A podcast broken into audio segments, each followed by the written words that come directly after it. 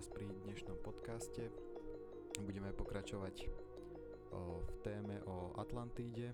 Čo sa týka teda nejakých tých o, zachovaných spisov, dokumentov o Atlantíde, tak niekde som čítal teda, že vraj Gréci, v nejakých gréckych spisoch, knihách sa niečo o nich zachovalo. O, bola tam nejaká taká postava, nejaká taká konkrétna postava, nejaký niekto, kto o tom proste hovoril, alebo...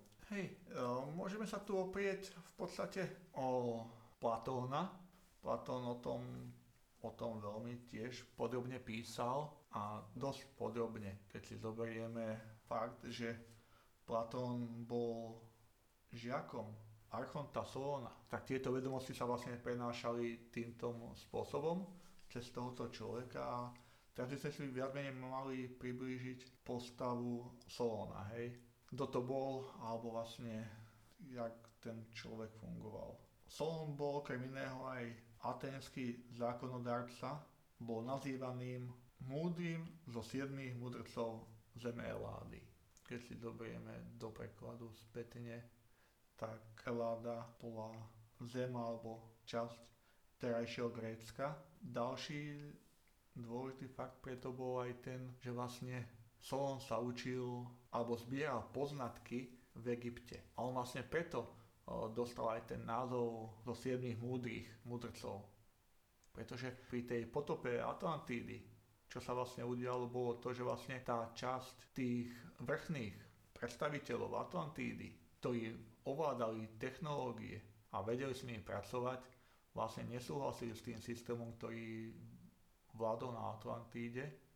A keď nemohli ten systém zmeniť tam, kde boli, tak sa vlastne nalodili a prvne sa Atlantída potopila, tak vlastne preplávali po Níle do Egypta a tam tieto technológie vlastne začínali vlastne rozvíjať pre rozvoj tej spoločnosti. Ale oni teda neboli ale nejakou tou pôvodnou alebo prvou civilizáciou tam v tých uh, končinách? Áno, oni boli tou prvou civilizáciou, ano. Hej. Vlastne výstavba pyramíd vlastne začínalo od éry tej civilizácie, od toho, keď sa tam vynorili títo obyvateľia Atlantídy, tých pár predstaviteľov. Vlastne oni, keď prišli do tejto časti Egypta, tam žili nejakí ľudia. Ale tým, že tam títo prišli, tak začali ich vlastne viesť. Začali ich učiť a tým, že ich začali učiť a vzdelávať, tak potom mohli tieto všetky technológie začať používať, pretože je to závislé na tej pozornosti, ako sme sa vlastne bavili. Ono inak podľa mňa táto, práve táto oblasť vyžaduje presne takúto civilizáciu, ktorá je veľmi vyspelá, lebo to je nehostinné prostredie. No, hej. Že tam ťažké prežiť, no. A čo som chcel vlastne ešte podotknúť pri tom archontovi Solónovi, bolo to, že vlastne tam sa datuje, že on žil vo veku, keď to zhruba na tisícročia, tak vlastne on žil deväťtisícdvesto rokov po potope Atlantídy. To znamená, že keď Solón žil, to bolo, keď to dám na tisícročie, tak to bolo vlastne prvé tisícročie pred našim letopočtom. deväťtisícdvesto rokov predtým bola Atlantída potopená. A to bol čas, odkedy títo kňazi, alebo teda táto elita začala, začala fungovať od tých dôb, tých deväťtisícdvesto rokov, po prvé tisícročie v Egypte. A tam vlastne bol tam Tór a mnohé, mnohé iné božstvá, ktoré boli zastupované bytosťou. A vlastne oni od tej doby až do prvého tisícročia vlastne budovali tú civilizáciu. A keď si zoberieme teraz históriu, že históriu píšeme od nejakého štyritisíc rokov pred Kristom, tam začali tak akože odtiaľ začali formovať. Potom aj vzniklo to teda, že Egypt, Egypt vystaval faraón ten a ten a tak ďalej. Čiže potom začali tie nezmysly, lebo už to tam bolo od, ten, od štvrtého tisícročia začalo, sa začala manipulácia vlastne z históriu ľudstva, planéty aj všetkého ostatného. Lebo tam sa, keď sa tam vrátime, vrátime sa najprv tým deväťtisícdvesto rokom, keď som on žil z terajšej doby. Čiže deväťtisícdvesto rokov bolo, keď tam Solón prišiel do Egypta a zbieral tie vedomosti o tom, ako tam vlastne táto civilizácia fungovala a preto mnohé poznatky doniesol potom späť a učil Platóna. Dnešným časom od smrti Solóna po dnešný vek vychodí zhruba nejakých dvetisícsedemsto rokov, čo dohromady dá súčet dvanásťtisíc.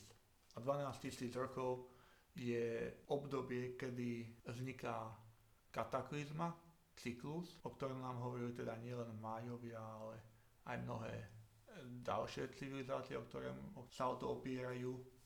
A čo sa jedná pri takom cykle vlastne, že k čomu tam tak dochádza po tých dvanásťtisíc rokoch? No, pri tých dvanásťtisíc rokoch vlastne dochádza ku kataklizme a kataklizma znamená to, že napríklad doba ľadová to bola tiež na kataklizma. Hornina, ktorá bola na vrchu, sa mohla preboriť a vstúpila, preborila sa do zeme a zo zeme zase mohla výjsť hornina na vrch. Na jednej strane zemegule mohol prísť nekonečný mraz. Tam sa o tom hovorí, že keď to neskrajší vedci skúmali, tak hovoria, že behom dvadsaťštyri hodín všetko živé zmrzne v takom stave, ako, ako, ako bolo. Všetko sa zachová. Preto aj keď boli, boli vykopávky, či boli mamutová, alebo čo, sa zachovali akoby aj potravu, ktorú mali, ešte aj tá bola zachovaná vlastne v tej štruktúre, akej boli. Čiže toto je kataklizma. Alebo prichádzajú, prich, začo, to má predvoj. Predvoje sú zemetrasenia, búrky, povodne, všetko to, čo sa už v podstate deje. Tu sa teraz jedná, že keď aj Majovia písali o tom, že vlastne koniec sveta dvanásťtisíc rokov, že vlastne vychádzal na dvetisícdvanásť, tam, kde končil majský kalendár, ale treba zobrať do úvahy aj to, že je tu ešte ďalší cyklus, ktorý je zhodný s dvanásťtisíc, s týmto cyklom, je vlastne dvestotisíc rokov, ktorý sa opakuje. Ešte som sa ťa chcel opýtať, vlastne ono teda, tento cyklus sa dotkol aj teda zaniku Atlantídy, hej, áno. Jak to bolo teraz postavené, aj to si treba všimnúť, že vlastne prišiel cyklus a neprispôsobivé, čo nabralo rozmery neprispôsobivosti, bolo zničené. A buď niektoré civilizácie alebo niektoré časti boli zničené mrazom, niektoré potopu a niektoré iným spôsobom. Ale toto bolo očividný spôsob, ako, ako, po, ako prišiel, že keď sa ľudstvo nevie vpratať do kože, takže môže skončiť aj takto. Ale hovorí to aj o tom, že tu boli aj iné civilizácie a boli vyspelé, žili podľa iného formátu a dokázali vlastne zámerne, čo som teda pozeral u niektorých o, spisov alebo u niektorých vecí, je napísané, že buď teda nezvládli situáciu a vlastne odišli, potom akože presídlili sa na iné územie, akože vstúpili teda do, do priestoru vlastne danej, danej okolitej civilizácie, keby som tak nazval, a že vlastne sa podriadili ich riadeniu a preto zanikli. A v málo prípadoch sa píše, kedy vlastne civilizácia zmizla akoby. A v skutočnosti zmizla v mnohých, mnohých prípadoch. Dajme tomu tá cyperská civilizácia, tá bola stará sedemtisícdvesto rokov. Bolo to vlastne územie Ukrajiny a Rumunska. Málo kto dneska vie, že vôbec taká civilizácia existovala. Ja som, ako ja som do, doteraz som o nej nepočul, ale... Minule sme ju vlastne spomínali, takže spomínali to bola jedna. Teraz si zoberieme, že napríklad Olmekovia, to boli predchodcovia ešte Toltékov a Májov, alebo Harbská kultúra, ktorá žila od šiesteho po štvrté tisícročie. Zoberieme si Slovanov, keď bola zaznamenaná a uznaná, že žila vlastne od roku sedemtisícpäťstodvadsaťpäť, vlastne tam vznikla zmluva v hviezdnom chráme. Je mnoho ďalších, ďalších vecí, čiže veci sa teraz zač- začala dohľadávať, takže práve s tou manipuláciou sa tam dosahovalo zväčša to, že sa, že sa prispôsobili. A zoberiem z takých terajších, Dogoni, tie sme o nich spomínali. Ja myslím, že tak okrajovo. To je terajšia civilizácia, ktorá stále žije podľa starých modelov, ako žili ich predkovia, kde sa priamo, dá sa povedať, odvolávajú na to, že oni sú potomkovia danej jasnej civilizácie mimo našu realitu vnímania. A keby sme zobrali iné dokumenty, ktoré si vieme pozrieť, ako sme manipulovali mnohé domorodé obyvateľstvo, alebo teda kultúry, aj v dnešných časoch v podstate. Vlastne, čo som aj ja sám pozeral nejaké dokumenty na STVčke, v televízii, tak keď tam zrovna v tej nejakom cestopise predstavovali nejakú civilizáciu a ten náčelník tam jednoducho povedal k tomu teda, že áno, že museli sme sa prispôsobiť civilizácii, že sa musíme stať civilizovaní, museli sme prijať kresťanstvo, mali sme na výber, že buď kresťanstvo alebo ešte neviem čo iné, mali dva, dva možné varianty. V skutočnosti sa správame teda veľmi, veľmi divne, o čom Dogoni sami hovoria, že bielý brat blúzni. On žije v totálnom chaose a neporozumení nie, že len sám do sebou, ale vlastne s celým, celým svetom, s celým vesmírom. A keď sa bielý brat nezobudí, jednoducho on zanikne. Zanikne tak, ako akákoľvek iná forma života, ktorá zanikla, neprispôsobivé zaniká. Na takýchto praobyčajných veciach. Inak kde žijú títo Dogoni vlastne? Sú to vlastne indiáni, keď to poviem tak zhruba, hovorí sa o tom, že sú to americkí indiáni, ale americký indián to je taká veľká... To je veľmi široký pojem. Veľ, veľmi široký pojem, ale oni, mám takýto, oni sú nie celkom americkí, ale z tej strany, tá Amerika mala teraz nejaký problém s tú jednou časťou a ja neviem, či oni zrovna odtiaľ nepochádzajú. Nie je to niekde tam z tých končín, že Peru alebo... Nie, niekde z týchto oblastí, ale viem, že tam mali, Amerika tam má furt nejaký konflikt s nimi, furt čo si vydelovať a stále čo si ináč a... Počuj, inak oni vraj začali dosť príjmať medzi seba bielých ľudí, ktorí majú záujem sa od nich učiť, že lebo to vnímajú, lebo vidia proste, že ten svet ide fakt, že extrémne, že dole vodou a že to berú ako takú... Poslednú tak, možnosť ho naučiť toho bielého brata nejakým spôsobom sa vrátiť k sebe, že keď to nedokážu oni, akože, že bielý brat nesleduje ich, čo robia, takže jedine prijať ho, aby sa naučil, aby to mohol sprostredkovať naspäť ostatným. Áno, áno, že berú to ako takú poslednú šancu a že, že doteraz to nerobili vraj, že boli... Neboli tomu teda takí, aspoň takí otvorení. Neboli tomu otvorení, áno, áno, áno, áno, je to tak, a to, ale toto to sa...